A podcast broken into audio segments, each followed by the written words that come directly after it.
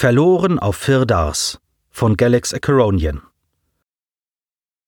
1. Colin konnte nicht sagen, ob der Nebel vor seinen Augen äußerlich verursacht wurde oder ob er sich nur in seinem Kopf befand. Nach wie vor drehte sich alles um ihn herum. Ein Funke schlug über ihm aus der Wandverkleidung und überblendete für eine Sekunde das diffuse Licht innerhalb der Rettungskapsel.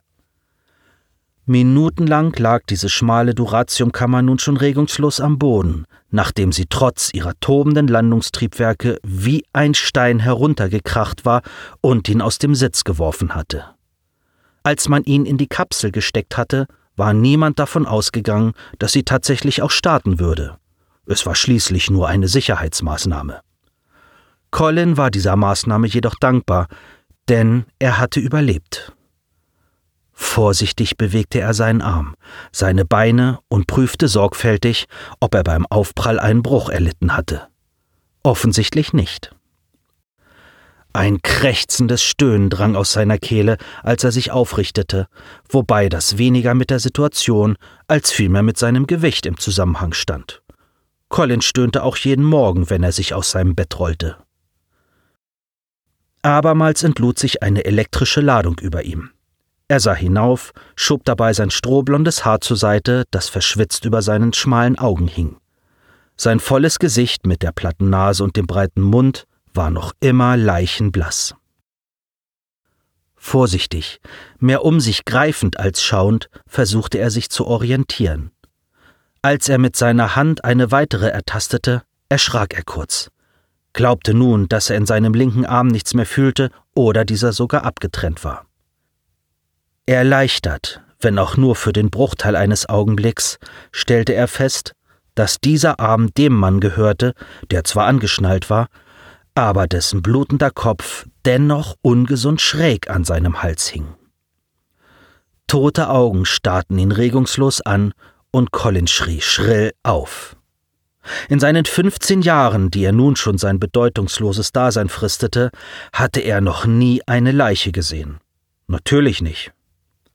Colin schrie noch einmal, musste Luft holen, um weiterschreien zu können, und strampelte im Reflex mit Händen und Füßen, um dieses tote Ungetüm von sich zu stoßen. Vergeblich. Mit dem Rücken stürzte er schließlich gegen den Einstieg, ein kreisrundes Schott mit winzigem Fenster in der Mitte. Seine fleischige Hand schlug auf das danebenstehende Display, nochmals und nochmals, bis er realisierte, dass er so nicht weiterkam und gezielt auf den Öffnungsindikator hieb. Zischend drehte sich das Schott im Uhrzeigersinn, löste sich aus seiner Halterung und ließ sich problemlos nach außen drücken. Noch einmal blickte er sich zu dem Mann in der Technikeruniform um und entschuldigte sich geistig, ihn angesichts seiner Tragödie so angefahren zu haben. Immerhin hatte er ihn vorhin noch, wenn auch nur für wenige Sekunden, lebendig gesehen. Wie ein Wurm aus dem Apfel schob sich Colin aus der Kapsel und stürzte einen halben Meter tief in feuchtes Gras, wie er es von der Erde kannte. Nur der Geruch war etwas bitter. Abermals stöhnend richtete er sich auf und hob seine schmalen Brauen.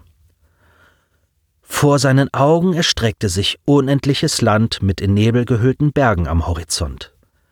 Vereinzelt standen baumähnliche Pflanzen mit schwarz-weiß gefleckten Stämmen wie Kakteen auf einem graublauen Grasmeer. Kühler Wind trieb tiefdunkle Wolken über den Himmel, welche leicht ihr Nass ausschütteten.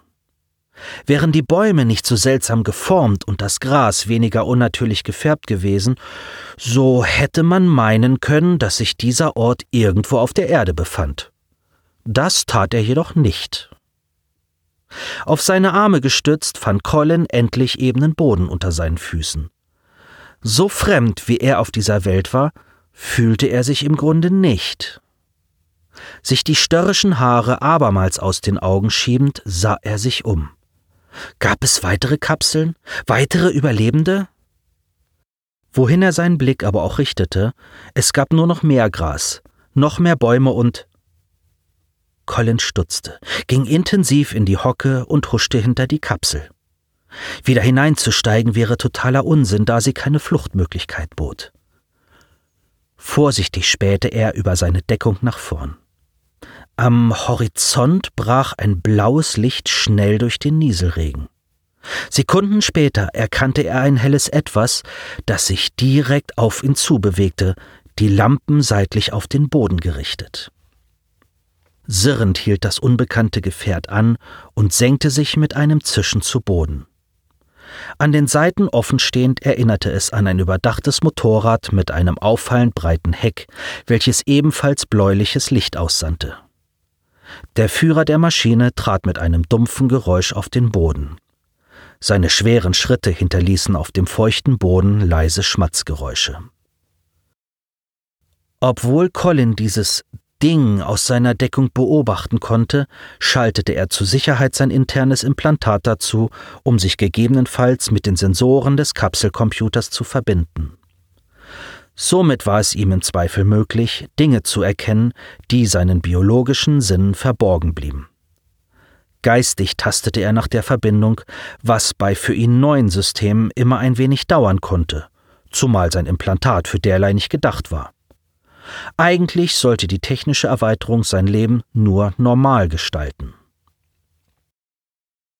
Wie bei vielen anderen Kindern hatte man schon vor Collins Geburt festgestellt, dass er zu den Menschen mit genetischen Abweichungen zählte. Viele Jahrzehnte lang waren solche Kinder in der Regel nicht selbstständig lebensfähig gewesen. Einige von ihnen brachten natürliche Stärken mit, meistens aber waren es angeborene Schwächen. Homo sapiens quantum nannte der Homo sapiens sapiens diese fehlerhafte Folgeentwicklung der menschlichen Spezies.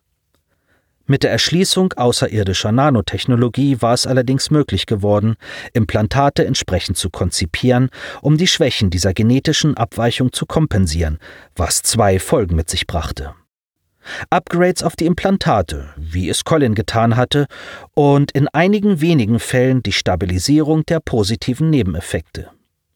Somit gab es Menschen, die, salopp gesagt, über Quantum Powers verfügten, die man vor Jahrhunderten in Comic und Film als Superkräfte bezeichnet hatte, nur mit dem Unterschied, dass man sich damals Mächte vorgestellt hatte, die jeder realistischen Grundlage entbehrten.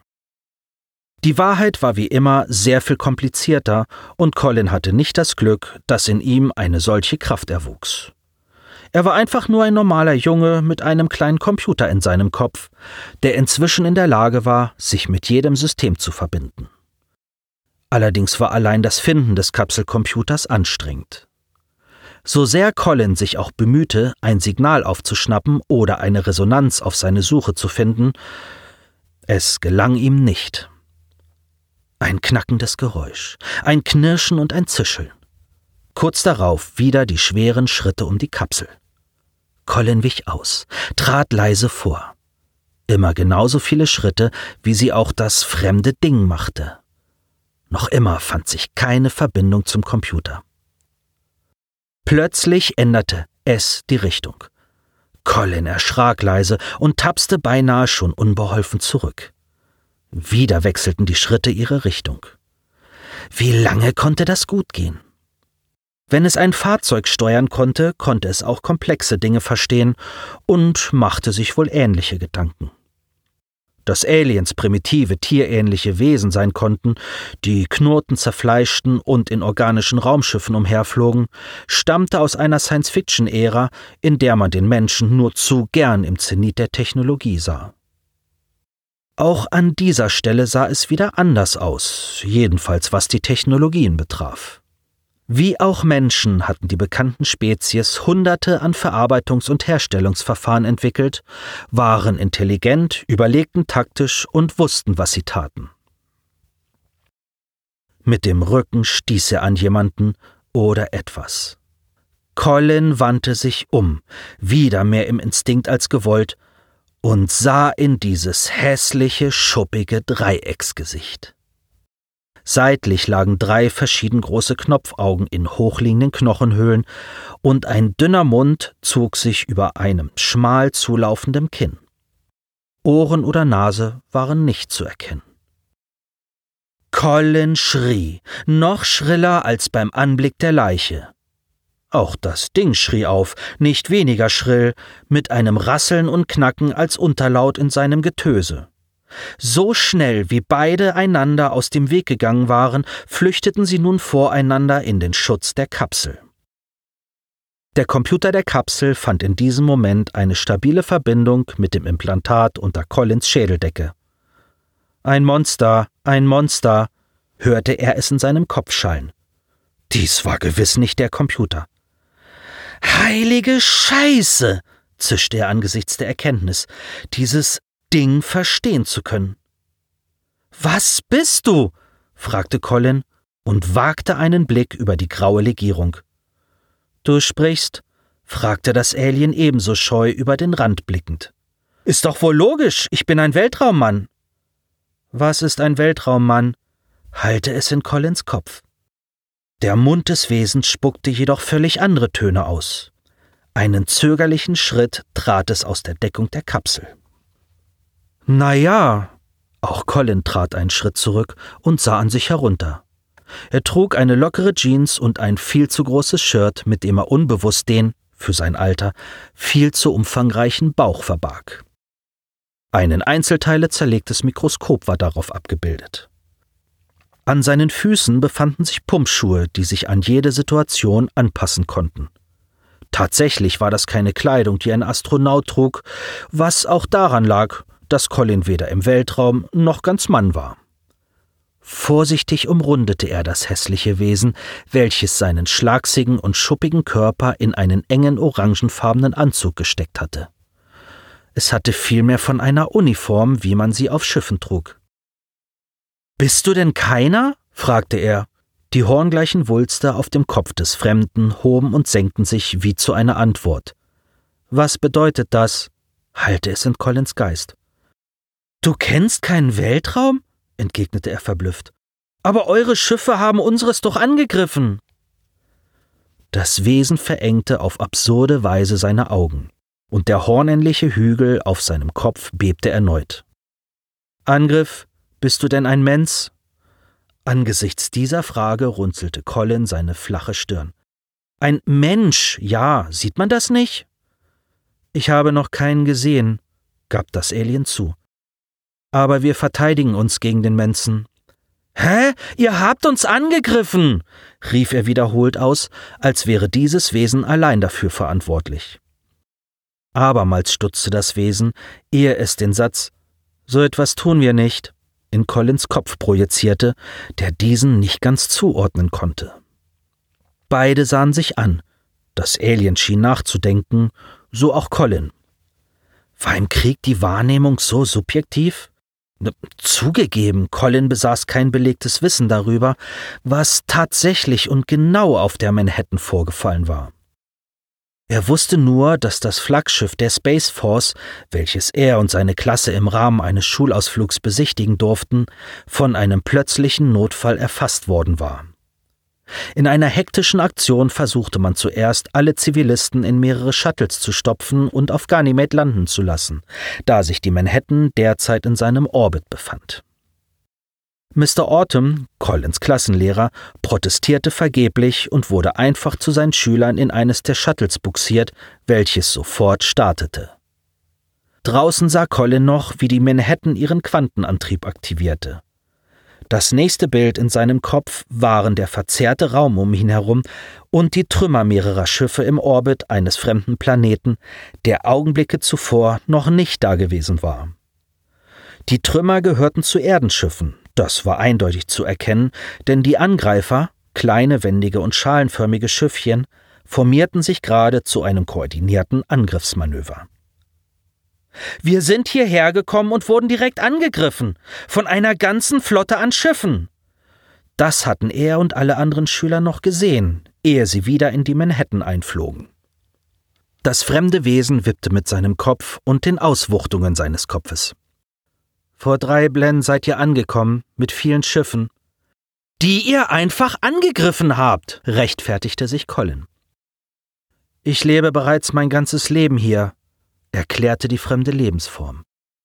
Colin hielt inne. Was? Damit hatte er nicht gerechnet. Dort, Das Wesen deutete in eine Richtung, die für Colin von der Kapsel verborgen war. Er trat herum und erkannte durch den grauen Niesel eine spitze Formation. Es war jedoch kein Hügel in der Ferne, sondern ein Haus. Wie eine abgeflachte Pyramide, von kleineren ähnlichen geformten Gebäuden umgeben, stand dort hinten eingezäunt dieses einsame Haus. Beim genauen Hinsehen konnte Colin mehrere solcher Bauten ausmachen. Aber Colin wusste nur so viel, dass dieser Planet wie viele andere für eine Kolonie vorgesehen war, da er für Menschen idealste Bedingungen mitbrachte, was im bekannten Weltall leider äußerst selten war. Nun schien es jedoch, dass die Menschen nicht die ersten waren, die diese Welt beanspruchten. Hier wurde ich geboren, festigte das fremde Wesen seine Aussage.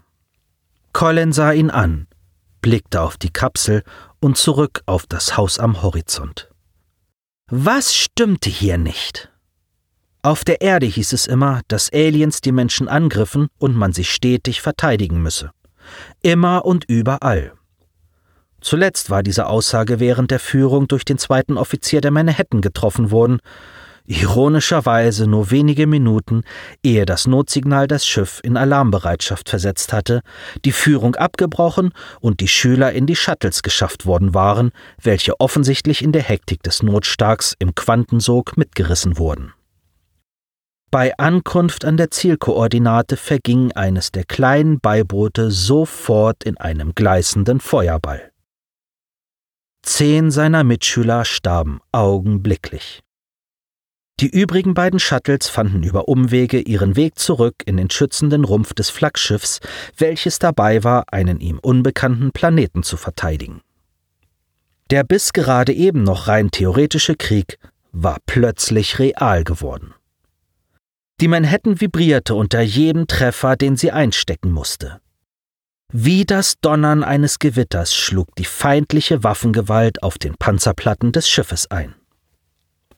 Zwischen all dem lotsten mehrere Mannschaftsmitglieder Colin und seine Klassenkameraden in die Rettungskapseln, trennten Freunde und Bekannte, um sie zu ihrer eigenen Sicherheit in die Konserven zu pressen. Es wurde versprochen, dass die Kapseln gewiss nicht gestartet würden, sicher sei jedoch sicher. Von seiner durch die Situation gereizten Blase traktiert und von realer Angst umgeben, hockte Colin eine nahezu unendliche Zeit in einem von drei Sitzen völlig allein. Er zuckte vor Schreck bei jedem Donner und quiekte bei jeder größeren Erschütterung, bis es plötzlich still wurde. Eine Minute, zwei Minuten. Selbst nach drei Minuten tat sich nichts. Der vage Hoffnungsschimmer, dass alles nun vorbei sei, wurde von einem Techniker zerstört, der die Kapsel aufriss und zu Colin stieg, anstatt ihn zu befreien. Der junge Mann, keine zehn Jahre älter und mit einer Wunde am Kopf, sprach kein Wort. Stattdessen verriegelte er die Kapsel, fuhr binnen Sekunden die Systeme hoch, sah auf die Ladebalken der Antriebstanks und initialisierte den Start, der ihn kräftig in den Sitz drückte. Durch das kleine Fenster in der Tür konnte Colin erkennen, dass seine Kapsel nicht die einzige war, welche gestartet wurde und sich mit hoher Beschleunigung von dem abdriftenden und brennenden Wrack der Manhattan entfernte. Wo bin ich hier? Sind noch andere Kapseln in der Nähe runtergekommen?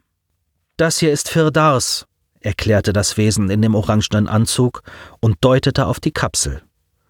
Zu seinen Klickgeräuschen, die tatsächlich aus seinem langen Hals drangen, bewegte sich sein Gesicht in verschiedenen Ausdrucksformen, die ein Muster erkennen ließen. Ich wollte nachsehen, weshalb hier plötzlich ein Sperrgebiet entstanden ist, erklang die Übersetzung der fremden Worte in seinem Kopf. Colin sah sich um. Sperrgebiet? Im Satellitensystem. Der schuppige Bewohner dieser Welt regte wieder sein unförmiges, von vielen kleinen Stacheln, Schuppen und Flechten geschmücktes Gesicht. Auf eine fremdartig faszinierende Art war es schön anzusehen, wie ein besonderer Stein, eine außergewöhnliche Wurzel oder eine Koralle. Colin aber fehlte der Nerv, sich damit zu befassen. Ihr habt hier Netz? Was meinst du? War die Gegenfrage des Fremden. Na, Computerverbindung, Satellitennetzwerk, erklärte er. Nun schien das Wesen zu verstehen. Ja, unser Heimsystem ist mit dem Satellitennetz verbunden. Seine schuppige Hand, knöchern und mit spitzen Klauen versehen, deutete abermals zu den kleinen Häusern am Horizont. Ich muss mir dieses Sperrgebiet ansehen, forderte Colin beinahe ruppig. Seine Gedanken, die dank des Implantats an den Fremden übertragen wurden, enthielten jedoch keine Betonung, so dass sein Fehlgriff im Ton unbemerkt blieb. Dennoch ermahnte sich Colin ein wenig. Schon in der Schule hatten ihn seine stürmische Art und Weise nicht weitergebracht. Im Gegenteil. Er selbst bemerkte bereits, dass seine Stimmung mit jedem Jahr mehr schwankte. Verdammte Pubertät. Das Gesicht des Fremden verzog sich wieder mit den verengten Knopfaugen. Sein schlachsiger Körper setzte sich in Bewegung, wobei seine ungewöhnlich breiten Füße dumpf auf dem feuchten Boden aufschlugen. Colin sah ihm schweigend nach, fragte sich, ob er es nun doch versaut hatte. Das fremdartige Wesen trug auf seinem Rücken eine Art flexiblen Panzer, einer Kakerlake gleich, die seitlich jedoch Flossen ähnelte. Vom Hals an den gesamten Rücken abdeckend führte dieser Panzer in schalenförmiger Anordnung zu einem spitzen Ende, das er nur als den Schwanz eines Krebses interpretieren konnte. Die knöchernen Ansätze, die schlagsigen Gliedmaßen, die Auswüchse am Hinterkopf, all dies ließ darauf schließen, dass sich diese Spezies tatsächlich aus krebsähnlichen Tieren entwickelt hatte. Dennoch schien sie empfindungsfähig. Bitte! Rief Colin ihm nach, um seinen eben falsch gewählten Ton ein wenig Unterwürfigkeit beizumischen. Der schuppige Außerirdische stieg in sein weißes Gefährt und aktivierte die aufheulenden Triebwerke. Komm.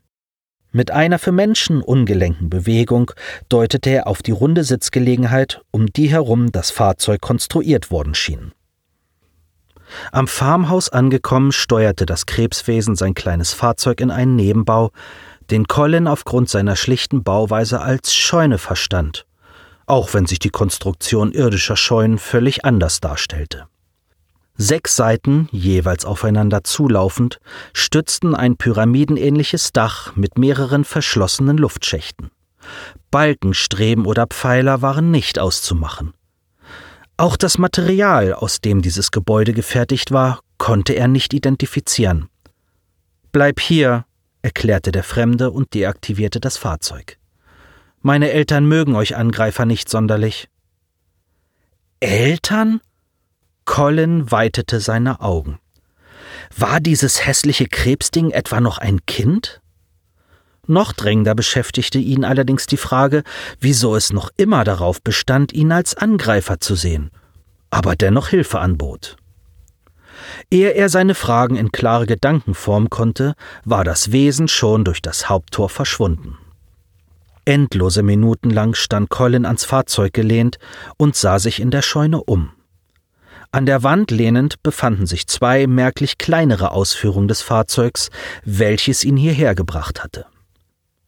Dieses Gebäude schien Garage und Scheune in einem zu sein, mit Bezug zu einem Lagerraum. In jeder erdenklichen Ecke standen runde offene Behälter oder gestapelte wabenförmige Kisten, die sich formgenau in das sechskantige Gebäude einfügten, dazwischen Gerätschaften, kaum anders als Colin sie von der Erde kannte. Er konnte einen Pflug erkennen, Äxte, Hämmer und einige Metallplatten. Natürlich gab es auch Werkzeuge, die er noch nie gesehen hatte und von denen er sich beim besten Willen nicht erklären konnte, wozu diese gut waren. Besonders faszinierend war ein rundes Ding, das Ähnlichkeit mit einer Regentonne hatte, nur dass bei diesem an allen Seiten mehrere Griffe angebracht und der obere Teil eine mit mehreren Schaltern ausgestattete Mechanik war. Nach unten hin wurde der Apparat breiter und trug eine ähnliche Vorrichtung wie das Fahrzeug, das der Fremde zuvor genutzt hatte.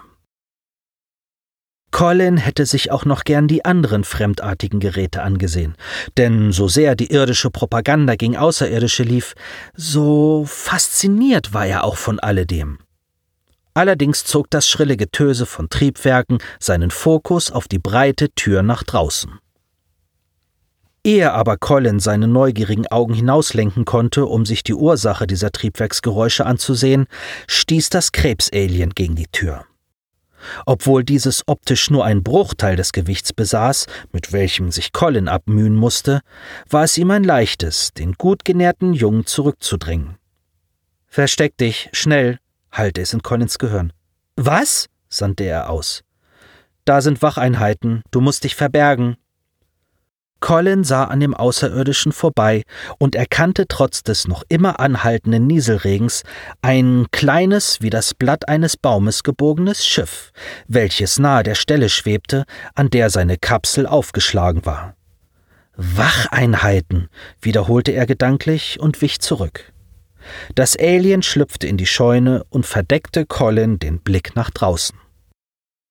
Was tun die? Fragte Colin und sah einmal links und einmal rechts an dem Alien vorbei. Die Frage beantwortete sich selbst, als das Schiff ein blaues Licht aktivierte und die Kapsel damit bestrahlte. Säubern, sagte der Fremde und schloss das Tor endgültig.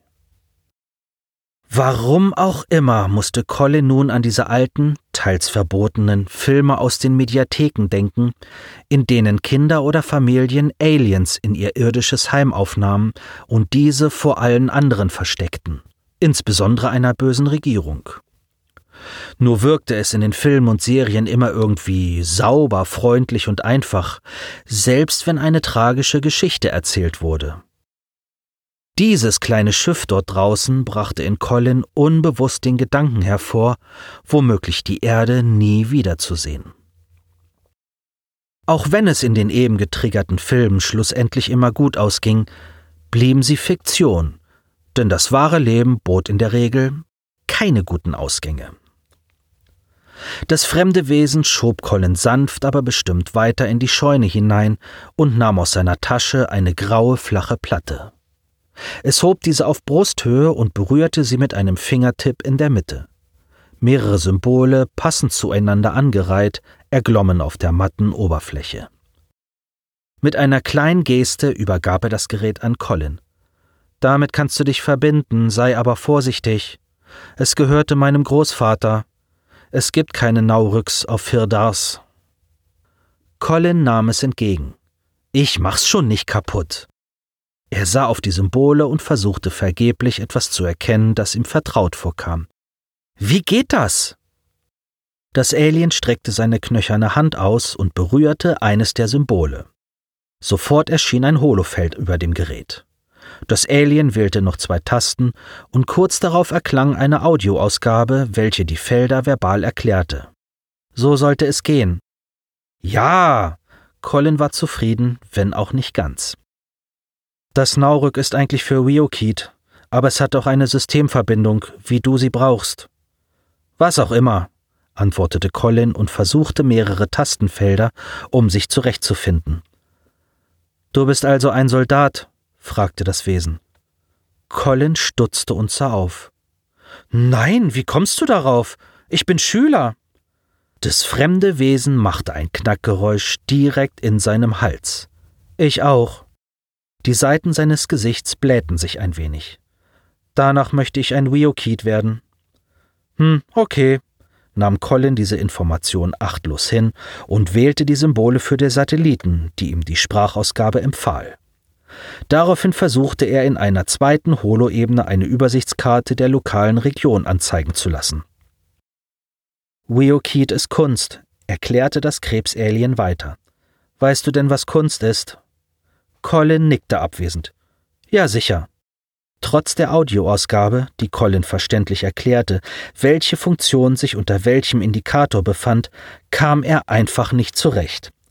Wie komme ich in die Systemübersicht aller Funktionen? Wonach genau suchst du? Wo ich bin, eine Regionsübersicht. Ich will sehen, wie ich hier wegkomme und ob irgendwo noch andere sind. Andere? Fragte das Krebsalien mit einem Knacken in seinem Hals. Colin nickte nur. Meine Leute. Mensen. Wir heißen Menschen. Menschen, sprach das Wesen unbedacht nach, da es dieses Wort nicht zu kennen schien. Seine Stimmbänder lösten auf dem Naurik daraufhin eine Suchanfrage aus. Binnen Sekunden baute sich eine dritte Ebene auf und zeigte die Darstellung der Erde. Was ist das denn? fragte sich Colin und ließ sich einen Text vergrößern. Deine Heimatwelt, erklärte das krebsartige Wesen. Ja, das sehe ich auch. Aber warum ist das hier drauf? Es ist Geschichte. Die Entdeckung eurer Welt war damals für Plado unerwartet kritisch. Kritisch? Darin interessiert wählte Colin den Text und ließ ihn sich vom Computersystem vorlesen. Der Eintrag in der Datei war auffällig kurz, fast so, als wäre seine Heimat ein unbedeutender Klumpen Dreck. Etwas überraschend erkannte Colin, dass die Erde laut der vorgetragenen Informationen bereits vor etlichen Jahren durch die Plado entdeckt worden war. Das Wort Plado war auffällig, da es dazu keine Übersetzung gab. Sichtlich erleichtert, dass auch diese Lebewesen eine ähnlich strukturierte Bibliothek unterhielten wie Menschen, wählte er auf der Holo-Ebene den angebotenen Querverweis zu diesem Wort. Plado bedeutete laut des Bibliothekseintrags jedoch nicht mehr als Lebewesen beziehungsweise etwas Lebendiges. So gesehen war auch Colin ein solcher. Dennoch schien sich diese Spezies so zu nennen. Im Grunde war es nicht verkehrt, da der Name Erde auch kein richtiger Name war, wie ihn andere Planeten trugen. Laut dieses Artikels waren die Plado schon seit vielen Generationen im All unterwegs und ebenso lange auf der Suche nach kolonisierbaren Welten, in deren Kategorie ebenfalls die Erde gehörte. Eine Liste an neuen Querverweisen führte Colin zurück zum Artikel über die Menschen, den er sich ebenfalls vorlesen ließ. Der Zeitpunkt, an dem die Erde entdeckt worden war, war für ihn nicht zu verstehen. Es war eine fremdartige Kette von Wörtern und offensichtlichen Zahlen aus Punkten und Strichen. Viel interessanter war für Colin, dass die Erkunder nicht erwartet hatten, auf der Erde eine Zivilisation vorzufinden und kurz nach der Meldung der Kontakt mit dem Schiff abbrach. Drei weitere, jedoch unbemannte Erkunder wurden benötigt, ehe sicher gesagt werden konnte, dass die Bewohner dieses Planeten alles und jeden sofort vernichteten, was sich ihrer Welt näherte. Colin war nicht einverstanden mit dieser Darstellung. Wir schützen uns, dazu gibt's hier draußen jeden Grund. Das Krebswesen bewegte seine weichen Hörner auf seinem Schädel. Wir kennen keine solchen Gründe, übertrug es seine Gedanken in Collins Kopf. Mit Ausnahme der Mensen natürlich, fügte es hinzu, und das mittlere Horn auf seinem Kopf wuchs etwas an. Colin schüttelte abwehrend den Kopf und deaktivierte die Holo-Ebene, die den Artikel über die Menschen darstellte. Das ist doch Blödsinn! Er klopfte leicht aggressiv auf das Naurik, was sein Gegenüber mit einem flatternden Klacken aus seinem Hals bemerkte. Ich brauche noch immer eine Übersicht der Region, polterte er, das offensichtlich ermahnende Geräusch ignorierend. Versucht das hier. Mit seinen feinen Krallen wählte das Wesen einige Indikatoren und ließ nun eine Karte über dem Naurik entstehen, in der Mitte die Geräteposition anzeigend. Mit seinen Fingern zog der Außerirdische die Karte breiter und verkleinerte zusätzlich die Darstellung. Auffällig waren mehrere schwarze Felder, die unregelmäßig die Karte sprenkelten. Eines dieser Felder lag direkt neben dem Standort des Gerätes. Colin wählte eines davon an und erhielt nur ein gelbes Aufblitzen als Reaktion auf der Holoebene. Was bedeutet das da? Diese sind Sperrzonen, erklärte das Alien. Warum? Dort hat die Planetenregierung Einschläge registriert. An diesen Stellen sind Trümmer oder anderes aus dem All abgestürzt. Colin hob seine Augenbrauen. Also weitere Kapseln. Sehr wahrscheinlich. Was passiert mit denen? Das Horn des Fremden zuckte wieder. Man wird sie wohl einsammeln. Die Wacheinheiten sind schon dabei. Sein Arm deutete zur Tür, in deren Richtung die Kapsel lag, in der Colin diese Welt erreicht hatte. Und wie viele sind es? Colin griff in das Hologramm und stanzte es zusammen wie zuvor der Fremde, damit das Gerät einen noch größeren Ausschnitt darstellen konnte. Dutzende Sperrzonen offenbarten sich, als sich plötzlich ein deutlich größerer schwarzer Fleck nahe der Berge in das dargestellte Feld schob. Anders als bei den anderen gab es eine deutlich aggressivere Warnung, die jeden aufforderte, dringend diesen Bereich zu meiden. Dem Naurück fehlte bei der Sprachausgabe jedoch die Betonung. Was zur Colin verstand erst nicht, was dort unter der schwarzen Fläche verborgen war. Auch das Heranzoomen brachte keine Erkenntnis. Die erkennbare Schneise am Boden jedoch sprach Bände. Verdammte Scheiße! Die Manhattan ist ebenfalls runtergekommen. Er sah das Krebsalien an. Wo ist das? Daraufhin zoomte der Fremde die Karte noch weiter hinaus, bis ihr Standort und die Absturzstelle des Schiffs wieder zeitgleich dargestellt werden konnten. Ich muss dahin! Colin berührte den schwarzen Fleck. Ist das weit? Das Außerirdische sah auf das Hologramm und ließ sich mehrere Symbole anzeigen. Das ist selbst mit dem Fahrzeug meines Vaters mehrere Poeck weit entfernt. Colin runzelte die Stirn. Ist das eine Entfernungsangabe? Planetenrotation, erklärte das Alien mit der Bewegung seiner Hörner und seiner Hände. Colin verstand. Tage. Entschlossen ballte er die Fäuste. Ich muss dahin, irgendwie. Er griff wieder in die Darstellung. Kannst du eine genaue Koordinate feststellen? Der Außerirdische justierte an einigen Einstellungen. Wenn ich eine freie Satellitenverbindung nutze, könnte ich sogar die Sperrgrafik Warte! rief Colin plötzlich und griff den Fremden unbedacht an seiner Art von Schultergelenk. Da war etwas! Er fasste sich an sein Ohr, in dem sich eine seiner Implantatserweiterungen befand. Ich scheine mit dem Satelliten zu kommunizieren. Das ist unmöglich, meinte der Fremde, schien aber Collins Aussage zu überprüfen. Dennoch wird hier tatsächlich ein Signal weitergeleitet, erkannte er. Nicht irgendeins, begriff Colin, und sein bis ebenso trübes Gesicht hellte sich auf, nachdem er die Identifikation zweimal hatte prüfen lassen. Es ist Simon! Ein breites Grinsen schob sich über seine leicht geröteten Wangen, und es spielten Furchen um seine flache Nase. Sie leben! Simon hat überlebt! Was ist Simon? fragte das Alien. Colin fuhr sich durch die strubbeligen Haare. Nicht was! Er ist mein bester Freund.